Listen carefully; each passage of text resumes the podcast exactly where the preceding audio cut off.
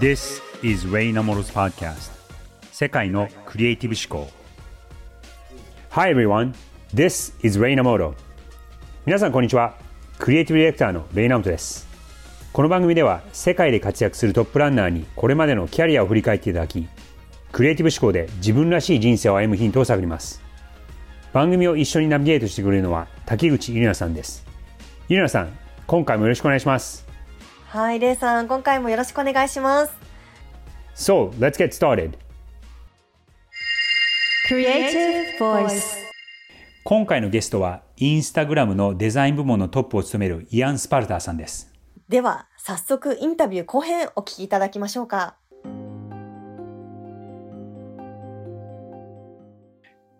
You having gone to the big tech companies where other aspects of the business, whether it's financial reasons or technical reasons, creativity might be might not be, you know, the most important thing. So how do you encourage an organization to be more creative?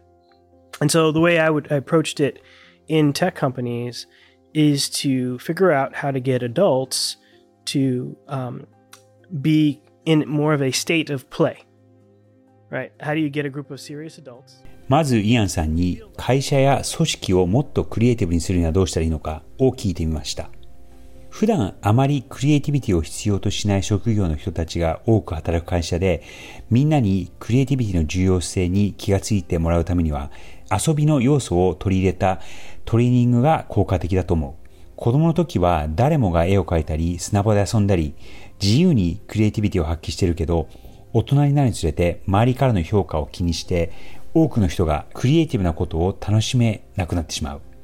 研修に遊びの要素を取り入れて、子供の頃の気持ちを思い出してもらえるようにしているんだっていうふうにイアンさんはおっしゃっていました。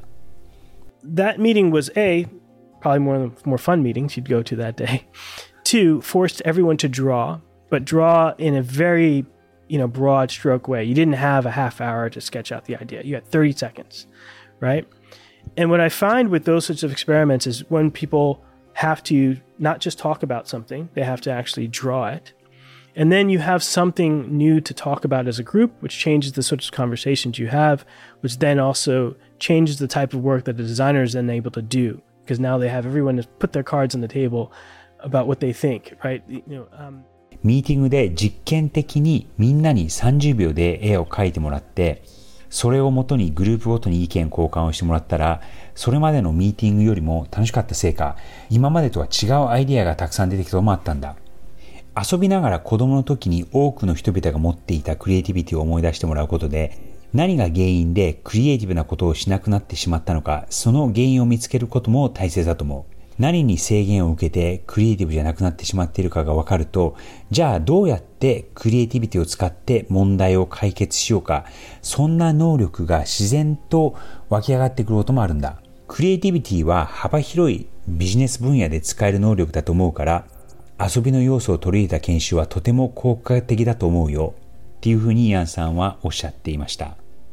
Another topic that related to creativity that I want to dig deep a bit is is creativity nurture or nature? I think I approach it much more from I think there's much more through nurture um, because there's so much lost through nurture. That makes sense, right? I think hard work beats talent when talent doesn't work hard, right? Of course, there are people that are just wildly talented and are just wired for creative thinking. Um, and in those cases, maybe they might quote unquote beat you know um, others you know who are not as natu- naturally talented but all the best designers i know ではここでクリエイティビティは生まれ持った才能なのか、それとも学ぶことができるものなのかを聞いてみました。もし才能を持って生まれたとしても、それを努力で磨いていかなければ、才能がなくても努力で頑張っている人には負けてしまう。だからクリエイティビティは生まれ持った才能というよりは、それをどう伸ばしていくかの方が重要だ。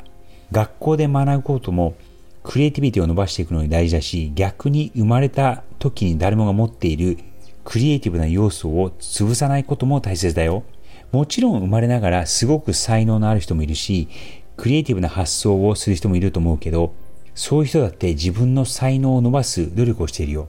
もっとより良いものを作りたいっていう欲求とか情熱は生まれ持ったものだけど、それをみんな努力して磨いて、さらに進化してると思う。Yeah, culturally, one thing I've learned here is that there's a general sense that there's a right way and a wrong way. and and yeah, good luck if you if you if you've learned all the right ways to do things, but that is that is something that feels like deep within the culture here. That's a big part of it is that to, to give yourself the ability to be wrong um, and the freedom to be wrong. Uh, because that's usually what constrains any, you know, ideas. Like when you're tight, you know, you can't 日本ではすぐに正解を出したがるというか、間違えることを恐れる企業文化が少なくないと思うので、イアンさんの遊びの要素を取り入れた研修で、間違えることへの恐怖心を減らすことができる。そういうのはすごく良いと思いました。日本で働いて感じるのは、みんな絶対に間違えないようにしようって思うことで、逆に正しくない道のりを歩んでしまっているということなんだ。絶対に失敗しない方法なんてそもそもない。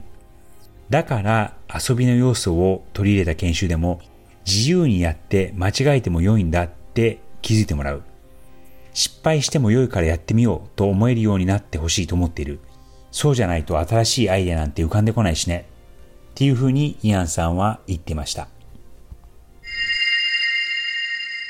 レイさん、イアンさんのお話聞いて印象的だったところ、どこでしたか？Hard work beats talent when talent doesn't work hard、という言い方をしていて、これ何かというと、えー、ハードワーク、努力はタレント、才能に勝る、うん。うん、やっぱりその努力っていうのがものを言うんだっていうことをおっしゃっていて、はい、あの、才能ってことを否定はしてないんですけど、やっぱりその努力なしの才能っていうのは報われないんだなっていうのは、まあ、いろんな才能がある人こそ言える言葉で、うん、そして努力してきたからこそ言える言葉ですよね。これはなんか、いろんな人がいろんな言葉で言ってるんですけど、この彼の言い方、誰が言った言葉かわからないんですが、この hard work, uh, hard work beats talent when talent doesn't work hard というのは、あの、すごくいい言葉だなと思いました。いや本当ですね。いや、すごく刺さります。うん、いや本当そうですよね。どうやって組織をクリエイティブにしましたかっていうお話の中で、こう、遊ぶ、プレイの感覚をどうやって大人の人たちに持たせるかっていうことが大事なんだよという。普段、やっぱりビジネスの現場だと、喋ったり書いたり読んだりっていうことが基本だと思うんですけど、そうじゃなくて、絵で描いたりして、それによってこうコミュニケーションしていく時間を持たせるっていう、どこかで、まあ子供の頃はあったかもしれないけれども、だんだんこう使わなくなってしまった、なんか脳みその部分みたいなのって皆さんあると思うんですけど、その部分をちょっとこう活性化できるような、時間をちゃんと取るっていうことであったりとか、あとその場でそれは解決策を直接導くっていうよりも、まあ、それができればまあもちろんいいんでしょうけれども、そのプレイっていうことを通してチームを活気づける。そういったことにこのクリエイティビティっていうのは一役買うんだなっていうところもですね、すごく面白いお話だなと思って聞いてましたね。うん日本の企業とこうお仕事をしていて、まあ僕はその外部の人間としてその経営者だったりとか社長の方とお話をさせていただく立場で、あの、一つ痛感するのがもう皆さんビクビクされてるんですよね。特に、特に社長の前では。うんうん、この、英語で言うとサイコロジカルセーフティっていう言い方よくするんですけど、うん、この精神的安全性っていうのがないと、やっぱりクリエイティビティっていうのは生まれないんで、こう、正解がないことが間違ってないことだっていうのを、はいはい、あの、社員の人とかメンバーの人に分かってもらう。それを彼がすごく、あの、意識的に、そしてこうシステム的にやってるっていうのが、あの、僕も、まあ会社を経営している人間として、そしてこう人をマネージする人間として、再度改めて気づかせてもらいましたね。Your time in Japan, you've you spent about three years or so. Tell us a little bit of you know observations uh, that you make uh, mm. uh, you've made about about Japan, just yeah. in general. Well, let's see observations. Wow, I think Japanese companies and professionals. Uh, there's a lot of work that goes into creating a plan, right, and to getting everyone on the same page with creating a plan to do something.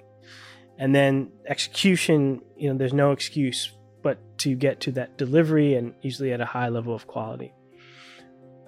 Where the struggle is when there are changes and adaptability um, seems to be more of an issue here. Uh, and being able to say, oh, wait, the conditions have changed. What do we need to do and adapt? That's hard, which is interesting. Um, 日本の仕事の仕方はイアンさんの目にどう映ってるのか、それを聞いてみました。 すごく不思議なんだけど、日本には最新鋭のテクノロジーがあって、アメリカでは考えられないぐらい街が整備されていて、なんだけど、銀行のウェブページとか、一体なんでこんなことになっちゃったんだっていうぐらい使いづらいデザインになっていたりして、ソフトウェアに関しては正直変なものが日本にいっぱいある。日本以外ではソフトウェアはとにかく世の中に出してみてみんなに使ってもらってそうやって改善していくものなんだけどそういうのは日本にはない文化だよね。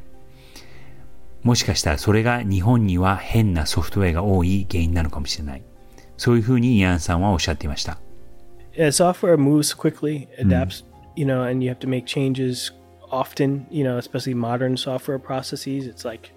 you're releasing all the time and And I wonder if that's antithetical. I don't know if it's culturally, but certainly, you know, how companies tend to work here. And I know that's, that's a バブル期日本のものづくり、特にハードの面でのクリエイティビティは世界で注目される存在でした。しかし、デジタルの波がやってくると、日本企業は大幅に勢いを失い、今でも苦しんでいます。僕はその原因が日本の仕事のプロセスにあるのではないかと思いました。とにかく締め切り通りにやらなきゃいけない。失敗してはいけない。完璧にしなければいけない。そうした思いが特にソフトウェアを作る際に足を引っ張っている可能性があると。その辺をイアンさんに聞いてみました。アプリとかソフトウェアってどんどんどんどん新しいものが出るから、まるで真逆なやり方をしてしまっていることで、日本の企業はソフトウェア分野で遅れを取ってしまったんだと思うよ。そういうふうにイアンさんはおっしゃっていました。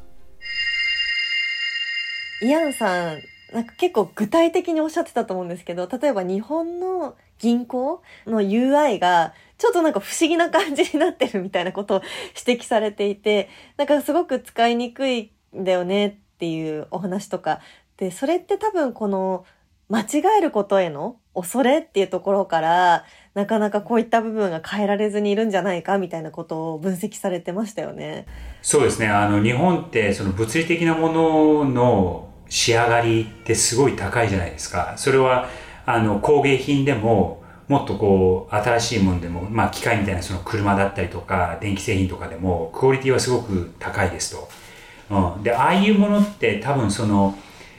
出すまでにも時間かかりますし、あと出してからの寿命がそこそこ長いじゃないですか。はい、うん。うん。1年、2年とかの単位、うん、下手したら車とかだと10年とかね、乗るものなんで、うん、もういろいろこうテストを重ねて、できるだけこう完璧な状態にして出すっていう文化がすごくいい意味で染みついてるとは思うんですね。で、逆にデジタルの場合って、スピードが速くて、リアルタイムに変化していくものなので、あの、出して、直して、向上して、出して、直して、向上してっていうのを繰り返しじゃないですか。うん。うん。で、それが数ヶ月とか数週間とか、下手したらもう、ね、毎日それ、あの、向上できるぐらいのものなんで、うん、うん、そのやり方っていうのが、全然、日本のその、ものづくりが、そこがついていけないというか変化できてないっていうところなのかなとは思いますね。うんうんうん。失敗を恐れずに、どんどんとこう、その過程をちゃんと見せて出していくっていうところですね。その改善していく過程を内部で持ってる必要なくて、それをもうどんどん見せていっていいんだよっていうところは、そのクリエイティビティ業界だけではなくて、そうですね、ビジネス界でもすごく重要な示唆ですよね。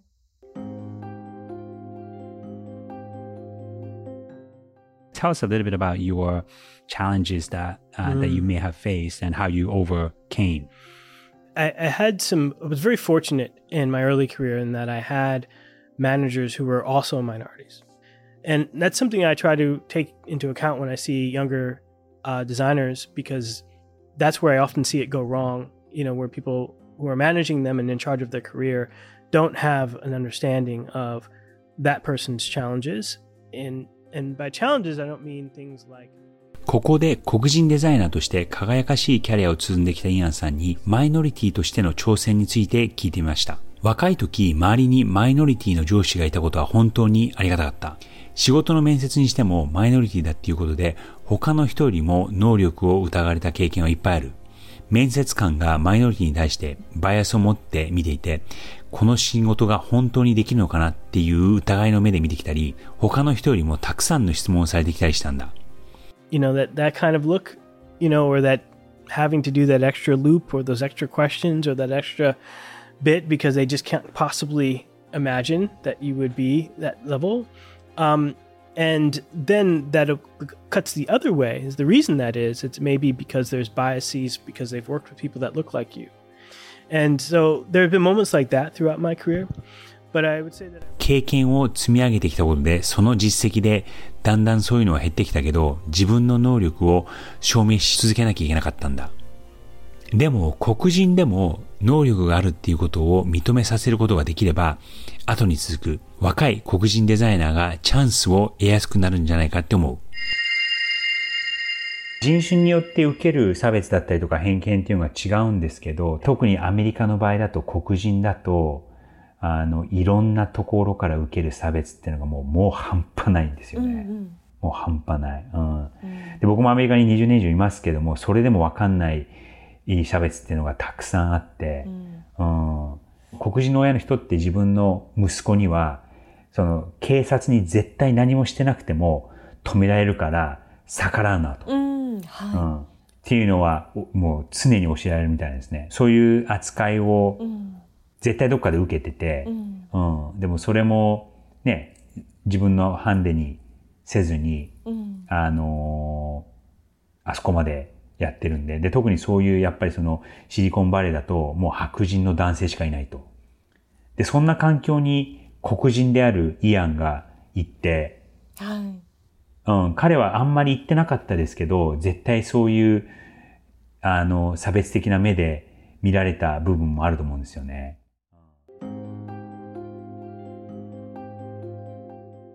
From the outside, you know, you've had a really, really successful career. and you've done some amazing uh, work. Let's talk about failure. Mm. You know, what uh, or mistakes have you had, and what have you learned from uh, from them? When I moved over to Google and worked at YouTube, um, I left there earlier than I had planned to. Right? You know, sometimes I wonder whether there was a different way to handle that situation. Um, but what I learned by weathering that situation is I, I, learned a lesson about resilience, and I learned a lesson about you may have expectations in your mind how you see a story playing out, and but you really don't know. 失敗することなく成功する人はいないので、イアンさんにも失敗談を聞いてみました。壁にぶつかった瞬間で言うと YouTube をやめた時だね。あんなに早く辞めることになるとは自分でも思っていなかったんだ。大きい会社で働く人に共通することだと思うけど、自分のやりたいことが会社でなかなかできなくなってしまう。そして職場を移ることにした。そういう時って resilience、やり抜く力が試される時でもあると思うし、自分がこれからどうしていきたいのかを考える良いきっかけにもなると思う。Things change very quickly and you have to be able to accept and adapt to those changes. And I should mention that like when I moved to that job, I moved my entire family out and I had uh, you know four kids. We just had twins, and so it was a stressful move. And we left all of our our our like extended family behind when we moved to that role. I guess a type of failure. Uh, 物事は絶えず変化していくから仕事を移るって決めたら変化をどう受け入れるかっていうのも大切になってくる。僕には子供が4人いるんだけど、下の双子が生まれたばかりなのに転職活動をしたり、引っ越すってことは結構大変なことだったんだよ。結果的にインスタグラムに落ち着いたことは良かったんだけどね。っていうふうにイアンさんはおっしゃっています。それでこのイアンさんが Google からこう想定よりも早くあの、まあ、離れることになったみたいな。これもそのビッグテックカンパニーの変化がそれほど早いっていうことの、まあ、現れの一つなのかなっていうところだとは思うんですけど、レイさんこれどう聞いてましたか？だから例えば、その、転職するとか、うんと何か新しいことを始めるとか、えー、職業を転職だけじゃなくて全く別のとこに、別の、別の職業にするとか変えるとか、そういう局面に、あの、自分からこう意図的に向かう時もあれば、仕方なくそういうふうになっちゃうこともあるわけじゃないですか。うん、僕はその RJ っていう会社から離れた時に、RJ はまあそこそこ知名度があって安定もしていた会社でした。そこから AKQA という会社に行くんですが、その AKQA という会社が全く無名の会社で、で、そのね、あの、名門、名門であった RGA から無名の AKQA に行くのは、なんか、プレミアリーグのリバプールから全然聞いたことない二軍のサッカーチームに行くみたいな感じだった。うん、もう本当そうだったんで、うん、うん、すごいリスクではあって、で、この無名のチームに行くのは、その無名のチームともう一つ、RGA ではない別のあの有名な会社からもオファーをもらってて、そっち行こうかなと思ってたんですけど、自分がどっちの方が成長できるんだろうって考えた時に無名の方に行って、どこまでここで挑戦できるか。で、もしこの無名のところを名門にできたら、それはそれで自分の力になるし、あの、いいなと。うん。で、多分それを、あの、それまあ、もしそれができなくて、3年とか5年とかやってできなかったら、また RG に戻ってくるって手もあるかもしれないし、他のとこ行けばいいんだからっていうことで、うんと、すごくそこの AKQA っていう会社に行くときには誰も知らない会社だったんですごくみんなに反対されたんですけど、ここはなんかフィーリング的に合ってるなと思ったんで、あの、行ったんですけども、それは、あの、人生、僕の個人的な人生のターニングポイントとして、えっと、無名の会社に行ったっていうリスクを取ったのは、プラスにすごくプラスアルファになって、うん、はい。で、それを決めた理由、決めた方法の一つとして、えー、期待値をもうまず省いて、あの、もう失敗してもいいからと。うん、はい。ダメ元でいいから。で、失敗したとしても別にやり直せないことじゃないんだからっていうふうに自分に生かせたら、ちょっと気持ちが楽になっていけたっていうのありますね。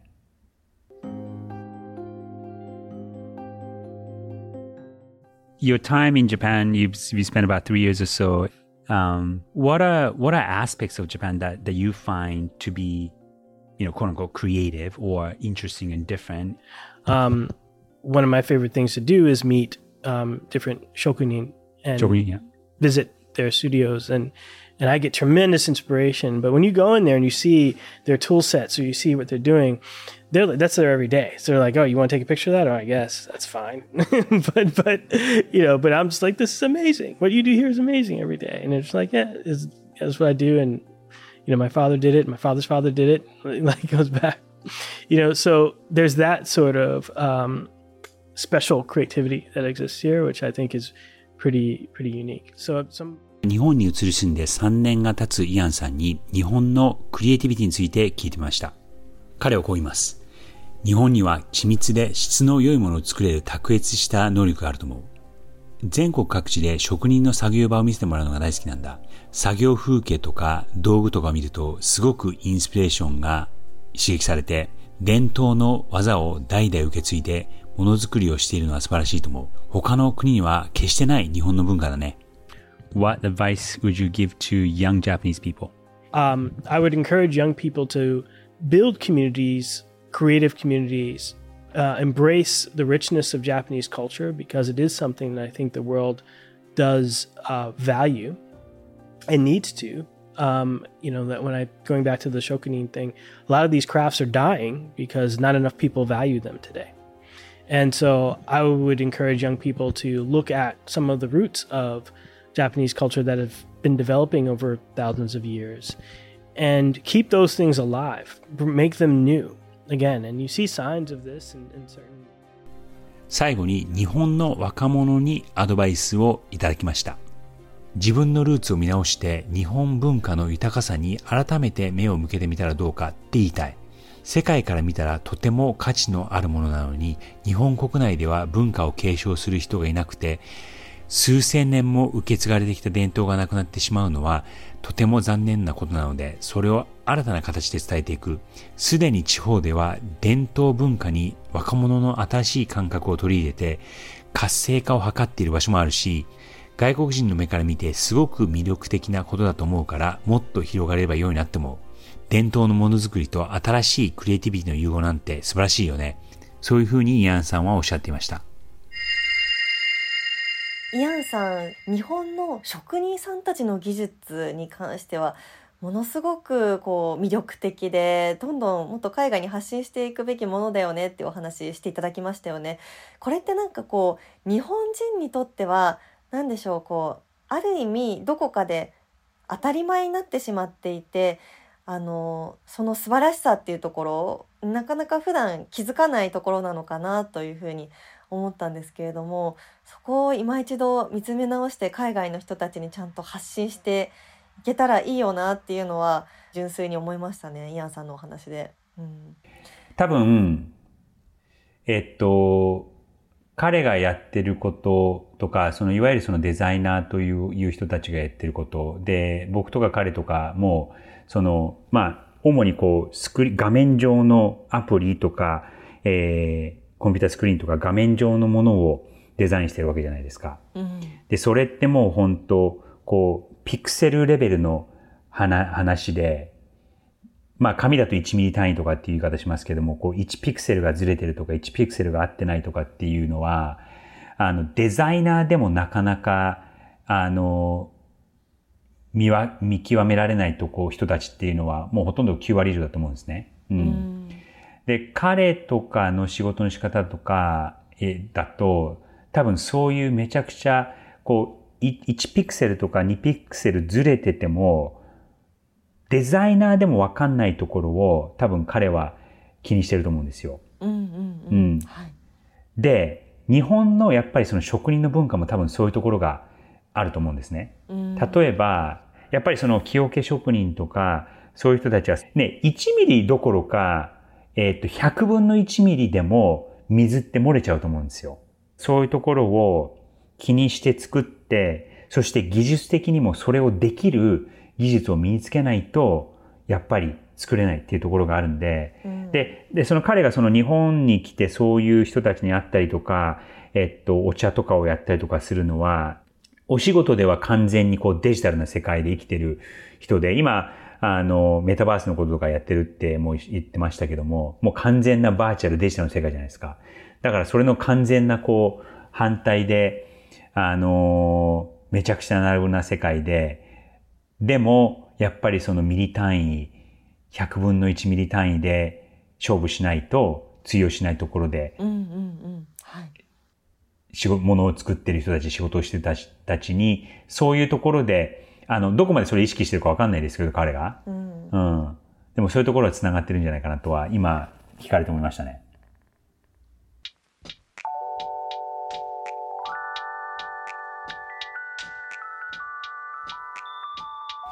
ここまでお送りしてきましたレイナモトの世界のクリエイティブ思考。今回はイアン・スパルターさんをゲストに迎え、クリエイティビティは才能か、また黒人としてのデザイナーであるイアンの体験談、それから日本の若者に送る言葉などについてお話をしていただきました。レイさん、今回イアンさんのお話聞いてて一番印象的だったところってどのあたりでしたか？そのやっぱり見えないところでの苦労とかやっぱり彼はあの黒人と白人のハーフなんですね。うん、でもそれでもやっぱりその黒人と白人のハーフだと黒人として見られるんでアメリカでは。うん、それでやっぱりその人一倍努力しなきゃいけなかったかとか人一倍やらないと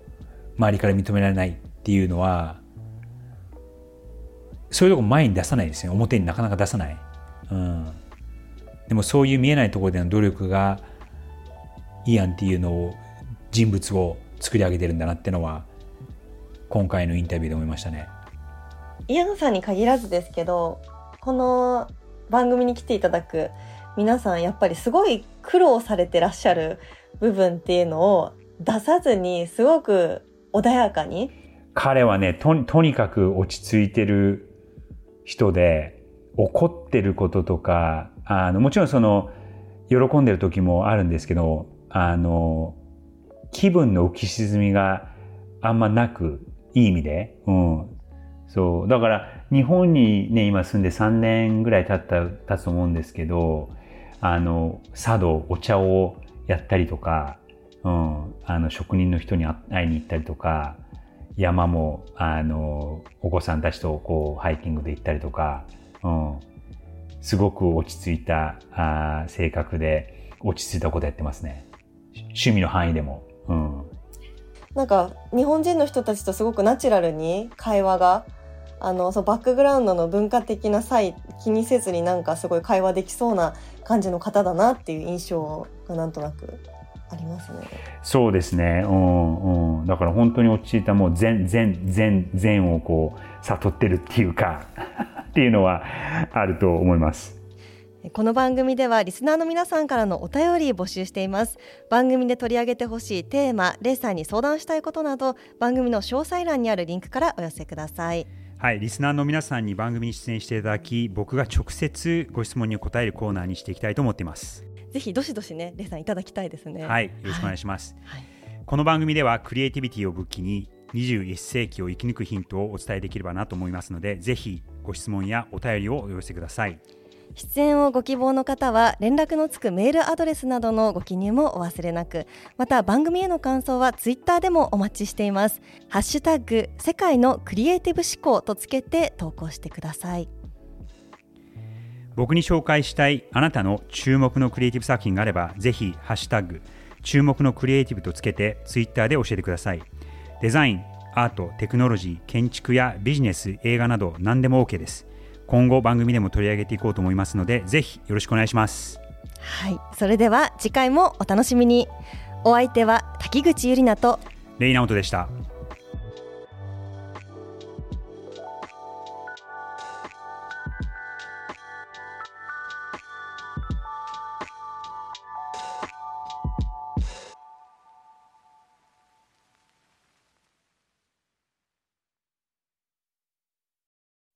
デジタルガレージは危険な海に最初に飛び込むファーストペンギンスピリットを創業以来大事にし続けていますこれから来る Web3 オープンソース時代を見据えたテクノロジーで新たなビジネスを生み出す仲間を募集しています番組詳細欄にあるリンクよりぜひご覧ください Web3 is here. Join us. Join the first penguins. New Context Designer, Digital Garage.